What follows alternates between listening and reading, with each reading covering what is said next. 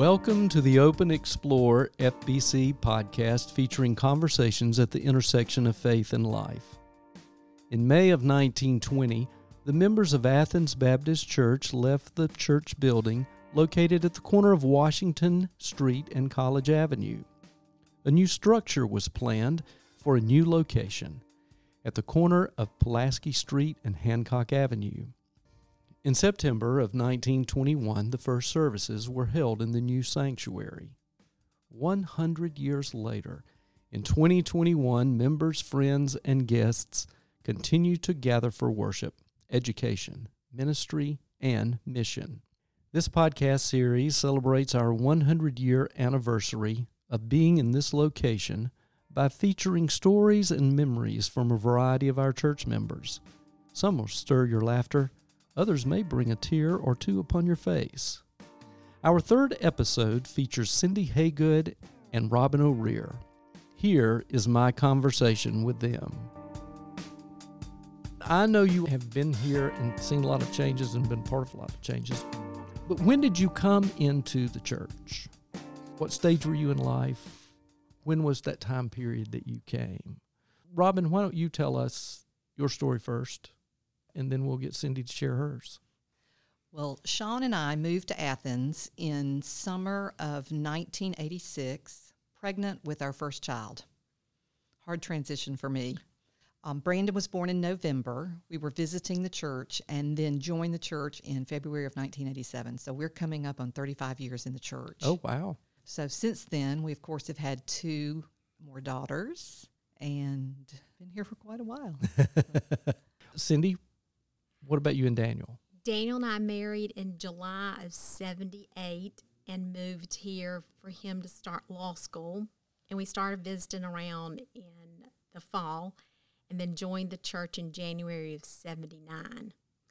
He was in law school for those three years, and we formed a really great friendship with a bunch of people who were around our age. A lot of them were students getting their masters and a couple getting their doctorate. And then they all left in 81 when Daniel finished law school. They pretty much finished their degrees and they moved on. So we started again with a group of friends in 81 and 82. Okay. Part of which is Robin. Very good. Who was on staff when you all came? John Appleton was senior minister. Bob Farrell. Same here. Yeah, it was those two. So you all spent a good bit of time under Appleton's tenure as pastor here, and Bob Farrell too, and more under Virginia's. It sounds like there's more to be told there. She was what I would call a force of nature. and she was going to make sure that all of us met other people in the community and that we did our part of outreach. I remember her picking me up um, one summer and we went to the YWCO and basically tore sheets to make cloths for people that you know needed rags and that kind of thing. She was something else. My first experience with Virginia and John personally, we had been visiting the church, so I was at home with Sean working with a brand new baby, and they arrived on my front doorstep unannounced and knocked on the door and came in for a visit, and I was mortified. my house was a mess. I did not look well. I looked like a brand new mother but they were wonderful. How about that? It was a different era then.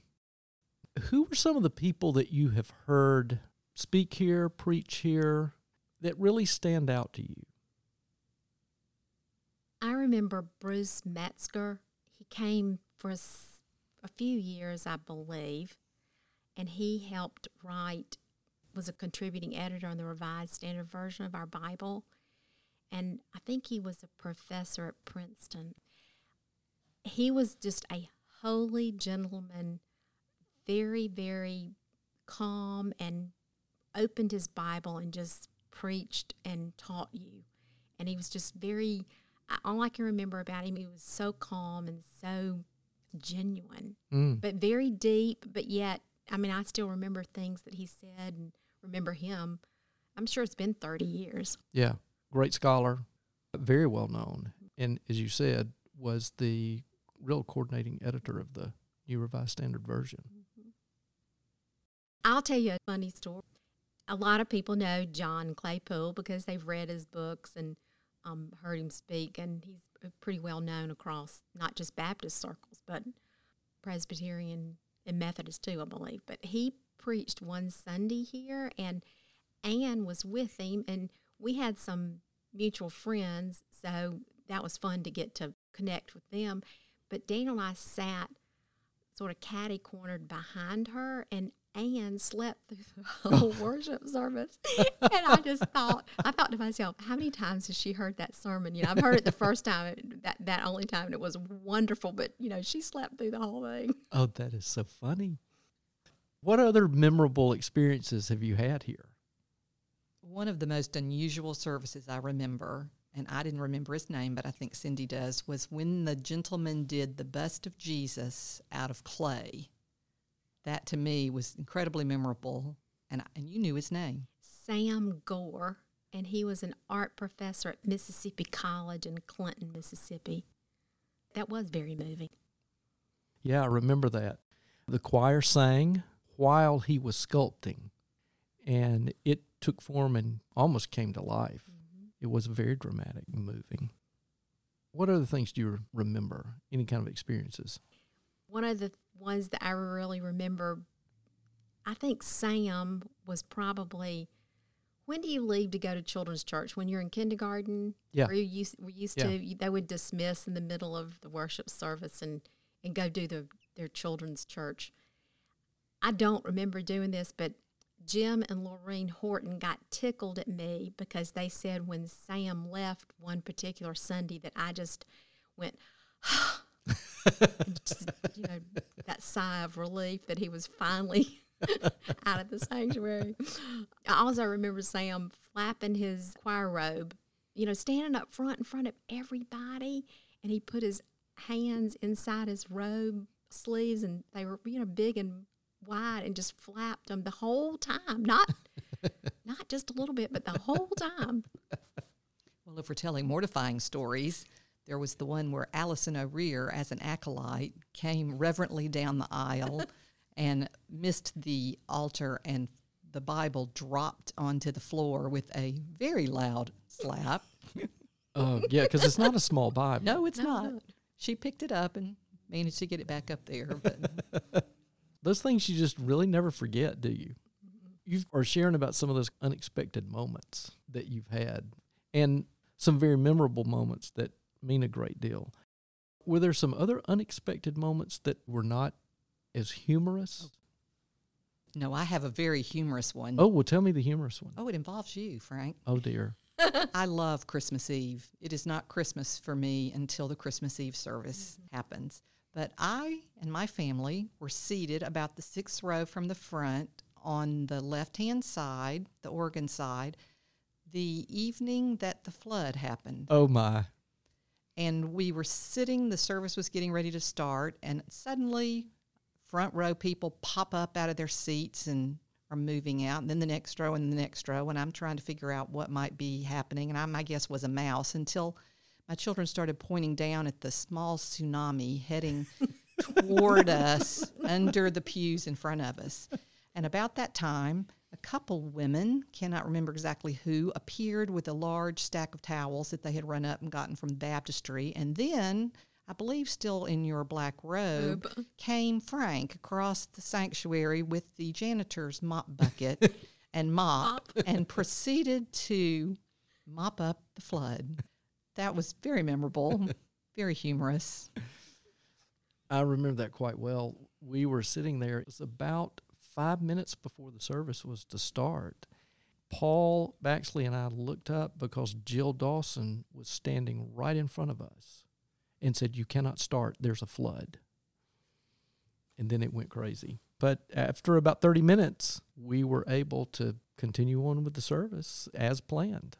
And we never had to get out of our pew. And then we had a clear road to the front, clear view to the front because everybody else had cleared out in front yeah. of us. Yeah. Any other kind of unexpected moments that maybe hold a deeper meaning? I remember a, a worship service. I believe the Milledge Avenue Choir, I want to say the Episcopal Choir and maybe First Christians Choir sang Come Thou Fount with our church choir. And it was the, an arrangement that a gentleman from the Mormon Tabernacle Choir did. So our choir did it with three, two or three other choirs, and it was so moving, Mm. so moving. Was that during the service when we were honoring Bob Farrell? It may have been, I can't remember. That was a beautiful service with a lot of really Really. pretty music with several churches' choirs combined. It really was. Other musical things that you remember? Well, I love each year the children's Christmas program. I just have special love for the children and work in the children's department, but that's one of my favorite things too is seeing the program that the kids put on. Yeah, we built bricks out of paper bags and filled them with trash so we could have um, Jericho's wall and it Yeah. fall in the sanctuary. Yeah, we've we've done a lot of the Old Testament stories in the sanctuary. Mm-hmm. Yeah, we have. If you wanted for someone to have a special experience in that room, what would you want them to experience? I would probably say something that's very special related to their family. That's only because personally, that's what I think of. Having a child baptized, having a child go down to join the church, having my daughter's wedding there. Those just to me are such memorable, special things that took place in that sanctuary. That's very personal to me. Yeah. I would echo the same thing and add that there's this little buzz that goes on before the worship service actually starts. And to me, I think that's one of the things that signifies a healthy church because it's people visiting and they're glad to see each other. It's like a cocktail party.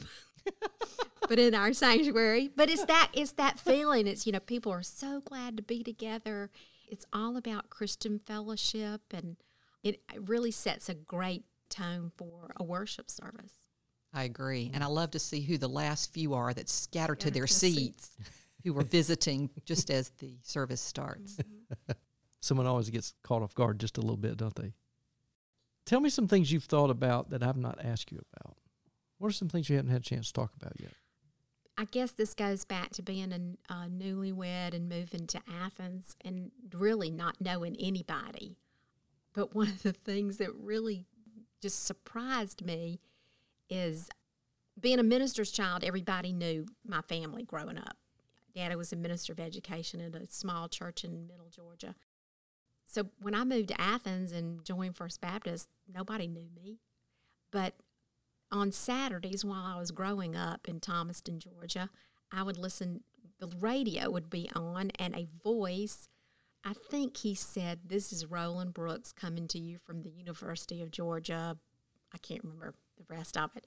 Anyway, Roland Brooks was one of those gentlemen that greeted us on Sunday mornings, and it really just made an impact on me. And of course, he was a sweet, sweet, kind gentleman, and he pretty much always had on a red blazer, that mm. Georgia red blazer. But I mm-hmm. remember he was just one of the sweetest people, and we still got sweet people that welcome people every Sunday morning. A very good legacy of people that welcome each other. Oh, but what a connection, though. Someone that you had heard Mhm. in your hometown, and then you come to church here and meet them face to face. Oh, that's really special. What are some things you haven't had a chance to talk about yet? I can think of one that, and I can't remember when I realized this. It was probably pretty early on that the glass is really not glass. In the sanctuary windows is not stained glass, it's shaved marble. And I think about a hundred years ago when we were planning this sanctuary building and the people that thought about ideas for it, were they thinking we'll do something really unique? Because the shaved marble windows are extremely unique. I mean, there may have been a few other churches in the country that have shaved marble windows, but not many. And it's No. just so unique. I gained an appreciation for them when I learned they were shaved marble. When we were doing the sanctuary renovation in 2017, there was a little bit of discussion about painting the interior of the sanctuary white or just to lighten it up a, a little bit.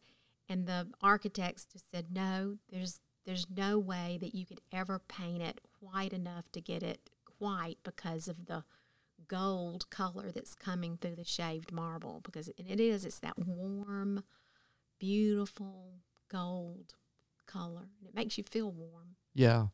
in late afternoon where the sun is uh, setting, even though our sanctuary doesn't really get direct west light, the room really does begin to glow with a very amber golden color. And it is quite warm. It's a special time. It also makes it very warm in the evening for evening services. I think that's another reason why Christmas Eve is just so special. It has a glow and a warmth to it. And it has the tradition I like as well. Charlie Hooper singing "Oh Holy Night." Miss that. That was such a special part. And of course, the silent night at the end with the candles. It is. It's very, very special. Mm-hmm. You've seen a lot of changes in the space. You've also experienced a lot of changes in ministerial leadership, and you've experienced change in lay leadership. Amid all those kind of changes, what are some things that you find to be constants? One thing I would say to me, it's the people. And I do realize that we lose people, we gain people. Some people leave the church, but it just seems like this has just been the constant family of faith. Hmm. And so many people to me are just such a core of that here, particularly close friends. I would say the same thing. Yeah. In thinking about this, Amaretta Smith was she was such a character and such a special individual when we joined the church. And you know, there there are people like her now that that sort of still have that same special character about them in, in their later years. People like Charlie and Sarah Bridges and Guy yeah. Mary Nell Smith Mm-hmm. Guy Muriel Smith would take Daniel and I out to lunch every once in a while because we were poor as church mice with he was when he was in law school. And I saw a couple doing that not too many Sundays ago for a young couple that were visiting the church. So there's some threads there still. Mm-hmm. It's inspiring when you see that too. Gives us a good example. Mm-hmm. Yeah, do you remember any of those other people? Who was the gentleman that gave out candy. Who was that? Gave now, it to the kids. Robin may remember some of this. There was a little bit of consternation too about him giving out candy. Yes. uh, because we were beginning to be worried about the sugar content that children were taking in. That that was probably the mid '80s, the early '80s. And I think he gave out hard candy. He did in the wrapper that made noise. Yes. But that generation, to them, that was such a big treat. And because they're growing up, if they'd had a piece of hard candy, that was hard earned and. Yeah, it was a real treasure. Yeah. It's easy to miss what some of the meaning is behind that. Obviously, it was something of real value for the candy man. To then be generous with something that held that much value was what that was about. It's easy to miss that sometimes those little small things that some people do are hugely important. Anything else that our conversations triggered for you? Oh, I remember somebody who sang, he shared his testimony and performed for us. Is your buddy Ken Medema? Yeah. He was so good. He was instrumental in some of my music in my teenage years. Yeah because I went to Furman one summer and met him up there. Yeah, he was so good. Yeah, when you start to think of a person or two, there's some other people that start popping into mind that have come through here. I remember Kyle Matthews, who is also a pianist, is a real storyteller with a piano. Mm-hmm. And he did some things here for us a couple of times. Frank, when you think back on the years that you've been here, who are some of the people that, that stand out for you? Some that continue to stand out, you know, I remember Susan Sparks being here. I had remembered about Bruce Metzger. I'd probably only been here just a year or two when Bruce came. I was I was really impressed that this church brought those kind of people in. That was really special. It's hard, isn't it? Yeah, see, you ask us all these questions and you think it's just so easy to answer. It isn't, is it, Frank Granger? I remember Karen Smith came to preach here. Karen Smith, I believe, is the daughter of Chess Smith, not our Chess Smith, but Chess our Chess Smith's grandfather. She spoke here. That was in the early 90s. And on a Sunday morning, a woman to preach here in the pulpit. I was really excited about that and really pleased. It's one thing that always impressed me about John bringing in strong, well known, excellent preachers and speakers to address the congregation. And I remember him talking about that. Not all Baptist preachers would really do that. They'd bring in somebody that wasn't all that great when they were not going to be here. To make themselves look better. Yeah, and John had a very, very different view uh, for good reason. He wanted people to hear some of the best that were out there and to bring those in. Yeah, I remember Karen coming and, and preaching here. Yeah, Rob and I did talk about children's church, not in the sanctuary, but up here on the third floor when um, we would try to replicate the sanctuary in a, a classroom up here. Well, we were trying to teach them about the parts of the service. Right. So one week we talked about prayers. One week we talked about offering. We did a little communion. So I remember doing that. It was really good. Good for them. That was Yeah, our was. K through two group, right? Mhm. That we worked with. Which brings me back to thinking about Linda Lacey and Janie Cooley Oh, and yeah. their work with our children. You may have heard us tell the story. Janie would make cookies for her class, and Adam was in her class, and he came home and he kept telling Teresa, I want you to make some of those cookies that Miss Cooley makes. And he would try to describe them, and, you know, we were just impressed because they had little animals or shapes or something in the cookie. Because Adam kept asking for them. One Sunday, Teresa went up to Janie and asked her, Would you give me the recipe for your cookies? Adams keeps talking about Miss Janie Cooley's cookies. And Janie just howled. and she said, Honey, I buy those. They are slice and bake. I buy them in the refrigerator section at the store. Still to this day, we refer to those cookies as Janie, Janie Cooley cookies. Are you ready to do lightning round? Do you know what lightning round is? I, sadly, I do. That's where you say something, whatever pops in our mind, we're supposed to say. You got it. Okay. Okay. This could be dangerous. I was thinking the same thing. Christmas. Christmas Eve. I was going to say the same thing. Christmas Eve service, Children's choirs. Christmas program, Robes, getting ready, practice. Debbie Hargrave crawling around the stage, and Minda Lambeth trying to catch up with somebody. Communion. You honestly want to know what came to my mind immediately? That's what I want to know. Christmas Eve in the parking lot last year in the torrential downpour, going from car to car, passing out individual communion. Also, I would have to say, deacon chair organizing 16 people to help communion go smoothly. That was always a panic that something was going to go wrong during communion. Yeah, it takes a battlefield of tactics to pull it together. Uh, Kate was baptized on Christmas Eve, and we have friends and family. And John Appleton had told that the, best view would be the back row, of the balcony. Some of our friends had high schoolers, and they got tickled. And the whole back row of the balcony was shaking because they got tickled during communion that was that was fun, but also a little bit unnerving. Easter.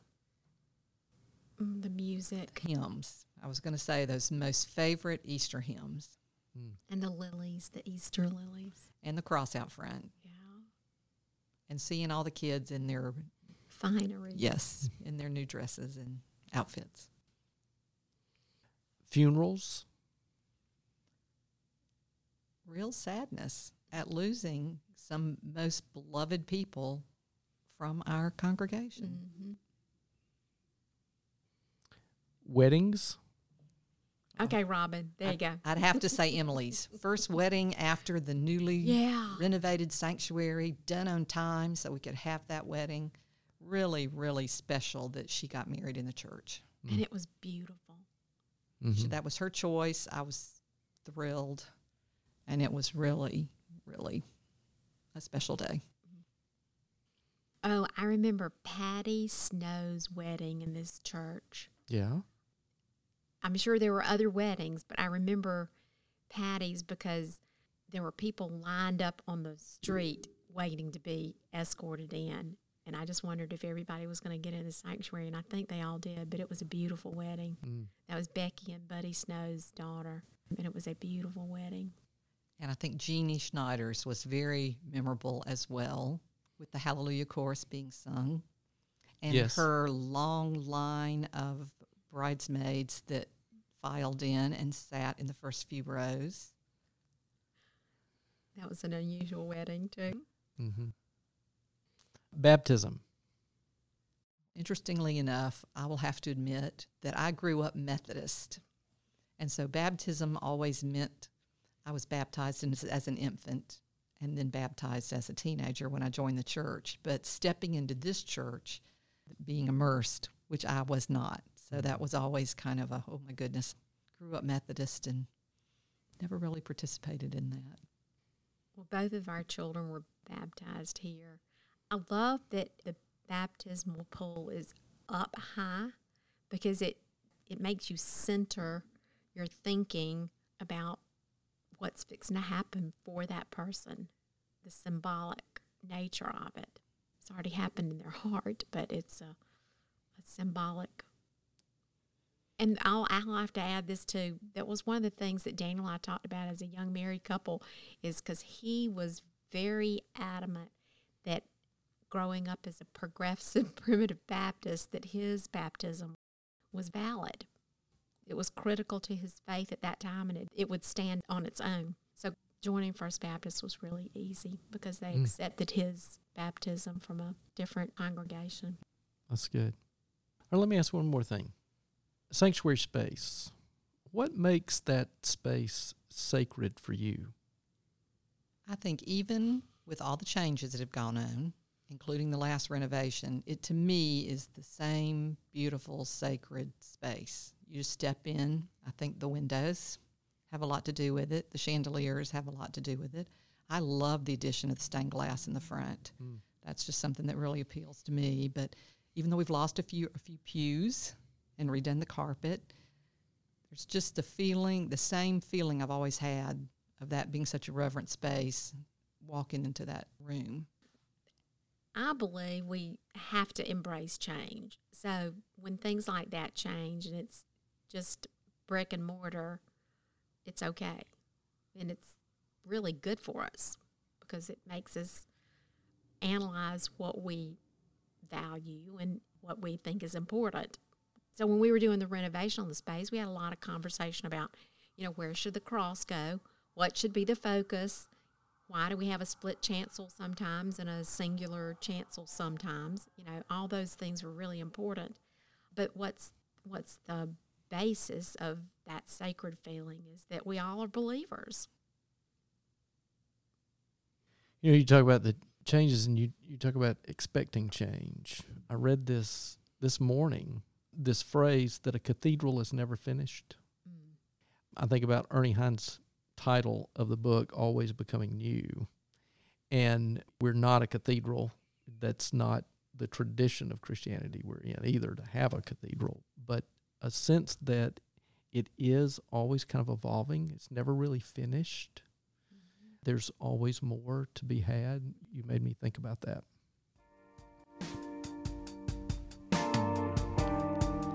Thank you for listening to our series recognizing the 100 year anniversary of First Baptist Church being on the corner of Pulaski Street and Hancock Avenue. On Sunday, November 7, All Saints Sunday, we will make special recognition of this centennial mark. I'm your host, Frank Granger, minister of Christian community at First Baptist Church. Listen next week to our fourth episode in this series featuring Charles Adams and Donna Hopper.